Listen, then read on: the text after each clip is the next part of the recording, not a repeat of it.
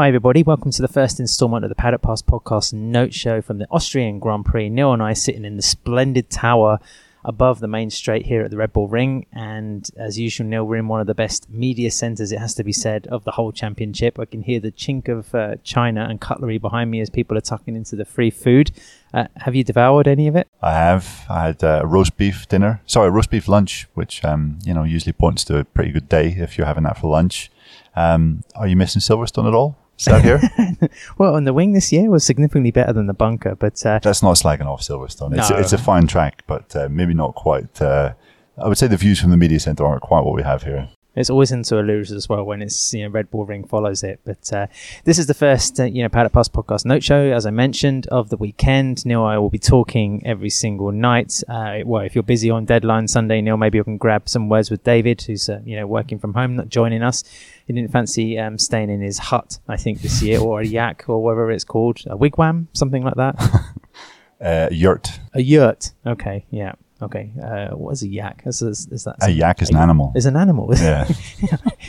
Unless he sliced it open, That's sort next you year. know, yeah, Han Solo style, and decided to cramble, cramble inside. Then I guess, uh, yes. Anyway, moving swiftly on. Um, you know, we're trying to get these Patreon shows out. We would like people to join up and listen to us. Um, you know, we've actually synced the shows up to Spotify now, so maybe people that are finding their podcast material through that platform, then uh, welcome. Um, you know, the point of these shows, if people apologies to those who have been listening, you know, for quite some time now, is basically just to give some reactions, some thoughts, some insight from what's happened every day at MotoGP events. Of course, it's Thursday, it's largely media day. There's quite a lot of activation going on here in Austria, especially. It's been very warm. And uh, Neil, there's, there's actually been a really good turnout of people already. Yep, exactly. And just to point out, Ad, these Thursday shows are available for everyone to listen to. But if you want to become a Patreon subscriber, um, go over to patreon.com forward slash Paddock Pass podcast. You can become a subscriber and uh, you can then listen to Friday's show. And if you become a $10 a month subscriber, you can listen to Sun- Saturday and Sunday show as well, where we'll be bringing you instant reaction from all the debriefs. So this is a little taster of what, what is to come. Well, actually, it's not really an accurate taster because, especially on Sunday, we tried to get words from somebody in pit lane, whether it's a team manager or a team coordinator, somebody giving some sort of reaction to what's happened, at, you know, in the race events through through the day. So, uh, you know, there will be some additional content as to, you know, just Neil and I bullshitting basically what from what we've seen or heard. But uh, but yeah, that is the the premise of, of the note shows. So um, what can we talk about today? I think um, you know people have been referencing the ten corner track here. It's it's the heaviest braking circuit on the calendar. Um, you know, and considering the record here, you have to imagine that it's going to be heading Ducati's way now. You would say that just looking at history. Um, I mean, Ducati have won every single MotoGP race here, bar two. I think going back to 2016. Of course, we had a double header in both 2020 2021. Um, but KTM have uh, won twice here, is their home track. Uh, they've won twice in, I guess you could say, fortuitous circumstances, uh, opportunistic, let's say, certainly with the rain in 2021 with Brad Binder. And then 2020, the race was stopped, and then Miguel Oliveira won the shortened restart. Um, but, you know, considering KTM's form this year and the characteristics of their bike, you would think that both Brad Binder and Jack Miller should be in the running this weekend. But I think everywhere we go, you're looking at Pecco, Bezzecchi, and Martinez, three guys that surely will be there. And I think in the last like five, six races we've been at, they've been challengers more or less everywhere we've gone. What's your take on Jorge Martin? Because he has a fantastic record at this track, but he hasn't been on the podium for the last two events. Is he entering that kind of? Is he still in the kind of form where he's hit and miss? I wouldn't say that. I would say he's been quite unfortunate in the last two races. I mean, he, he messed up his qualifying at Assen, which is quite uncharacteristic of him. But you look at how he progressed through the field in, in the, the sprint and in the main race in Assen. He was he was there more or less in the, the fight for the podium in, in race in the, the, the feature race, and then um, he got nerfed off track at turn one at Silverstone. Um, he kind of came together with Brad Binder and then fought back to what sixth.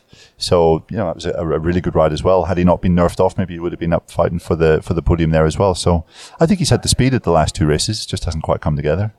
Yeah, I mean, we've seen some fantastic last lap, last corner. I mean, you guys talked about it on the podcast show this week. You know, it's a, it's a fantastic track. It's kind of simplistic in nature, but I think Marco Bezzecchi was talking about it in, in the press conference by saying it's more complicated than it seems. And um, Bezzecchi is saying that, you know, the hard braking nature of it suits his style. But um, it's interesting to see him describing that as one of his strengths, considering what happened to him at Silverstone. I mean, it was a, an error of braking, really, that put him into the dirt and went to the gravel and uh, put him at something of a, a setback, certainly in terms of the championship picture at the moment. Yeah, definitely. Yeah, I mean, it was it was definitely his mistake for going in a bit hot, but then also he was a bit unfortunate to catch Pecco Bagnaia's slipstream um, as he was going into the corner. And he wasn't de- deaccelerating as much as he should have been, and he had to basically, well, yeah, then the front the front just gave way. Um, so a little bit of misfortune, but definitely a mistake there. But yeah, this is like a, a track that's all about heavy acceleration. It's all about brakes. I think Brembo released some data today which said that uh, riders are heavy on the brakes here for 30 seconds every single lap, which amounts to 34% of the, the lap time on the brakes, which I think is the highest on the entire calendar. Um, so yeah, to be fast here, it's all about braking very, very strongly. And uh, yeah, basically squirting it out of the corner. It's not such a, a top speed reliant track that it maybe was when we came back here in 2016, for instance. Yeah, we'll have an interview next week. Um, I did with you know uh, Brembo, basically on the podcast for the for the main show um, after this Grand Prix. But um, they were talking about the different styles of braking when it comes to different types of machinery, and how Ducati is much more stable, have a much more focused entry into the corner of course, Yamaha have a different motorcycle together. They're not quite so demanding, you know, as the Ducatis per se. And then, of course, the KTM's, as we've seen at different racetracks this year, using a lot more rear brake, a lot more of a different way to turn the motorcycle, particularly in the case of Brad Binder and Jack Miller. And it's fair to say, Neil, just because we're at the Austrian Grand Prix, there's going to be a big spotlight on Red Bull KTM this weekend. Yeah, of course. Like, it's traditionally a, a circuit where all of the, the kind of the board, the big boss comes to, to watch um, normally they come in on, on, on Saturday and they go out for dinner or have dinner at the track and then have some wine perhaps and start talking about some decisions that need to be made for the, the following year. Normally we have, have some kind of big announcement regarding the, the, the next season with KTM here and sometimes it comes right out of the blue. I think they announced just kind of off the cuff that they were withdrawn from Moto 2 here in 2019. No one saw that coming. Um, so yeah, I'm not sure if something is in the pipeline this weekend, but yeah, big big pressure, especially considering this has been, I think, KTM's strongest season in MotoGP to date, and they are on the cusp of, you know, they're they're not consistent podium contenders. You feel that a few more small improvements and they could be consistent uh, victory contenders, and and you know, doing it here would be would be quite sensational. Well, they're consistently competitive they're looking more and more like you know front runners every single week on different tracks and in different conditions. So I think that's the biggest upgrade that we've seen. But you know, exaggerating about the announcement, I think it was also here a couple of years ago when they decided that you know they would not continue their project with Johann Zarco. Uh, it was also the announcement about Den- uh, Danilo Petrucci came up, you know, during the Austrian Grand Prix, and of course, oh, yeah, if we go back, FP4 wasn't yes, yeah, if we go back to 2016, you know, we're sitting in the very room where Stefan Pierer sat there and said you know, KTM are going to be winning in MotoGP within five years. And, and you, you sniggered. Know, and he was right. And I heard you sniggering. It wasn't me sniggering, but there were plenty of, there was much sniggering going on. Um, you know, I mean, I've had, I've been lucky enough to see up close how much, how swiftly KTM moved through motocross and supercross and how they installed a system and, you know, developed their machinery was such, velocity that they they achieve some success. Of course, MotoGP is a, a far a vastly different sphere, but uh, you know they the, the, same principle was there, and I think you know their their progression in this series is, is quite phenomenal. So yeah, it'll be interesting to see how they get on in the sprint. Um, and you know, I think even if we look at a different brand, last year was another big announcement. Gas Gas, of course, you know, were unveiled as uh, you know, essentially halving the KTM effort, but just a rebranding exercise. And Pol Espargaro was telling us today, Neil, how he believes that you know he wants to push up the level. You know, Silverstone was about getting his feet wet again in MotoGP, but he was already talking about wanting to raise his performance levels at this particular circuit, where he's done well in the past. Yeah, I think Silverstone was just about getting through it, um, you know, without crashing, without aggravating an injury without doing anything stupid. And that was actually a lot uh, harder to do than initially would have been thought, considering the, the conditions that we had right the way through the weekend. Um, and he was he was pretty competitive, quite impressive. Um, but this is about stepping it up. It's always been a, a, good track for him historically. Very nearly won the race here in 2020. Um, came within what one corner of winning it. So yeah, this is a, a maybe a, a, better place to gauge where where he's at, and he has to prove that he still has it. You know, this is a this is another thing that is coming into his performance. He has to prove that he's deserving to keep his seat. He has a two year contract, of course, which goes into next year, but everyone knows the situation with, with KTM's riders. Five men basically that they've got signed up for next year when there's only four seats currently. So, you know, Pol has it uh, all to prove again. Um, so, yeah, another one to, to kind of watch. Well, that's the big story around KTM, isn't it? Uh, can they get another bike on the grid? You know, can they satisfy the five riders, five, you know, premier riders that they have for, for 2024. And I don't think we're going to be getting any news soon. I think it also involves a much wider picture with Dorna. Yeah, and I think Beirer said that said as much when he was interviewed by ServusTV, Austrian or German television station.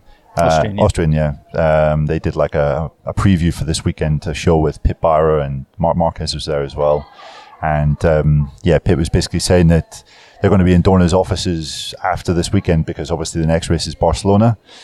Barcelona is where Dorna's offices are based, so they're going to have meetings there. So this uh, that that said to me that they're not going to take Dorna's current answer lying down. They're going to try and push and say, look, and you know, to be fair to them, they do a lot for this championship. They pr- provide the machinery for the majority of the Moto 3 class. They provide the machinery for the Red Bull rookies. Northern um, Talent Cup. Yeah, Northern Talent Cup. They have a presence in Moto 2 and you know, a, a burgeoning presence in MotoGP. So, um, you know, they've got a, a, bit of weight to throw behind their demands.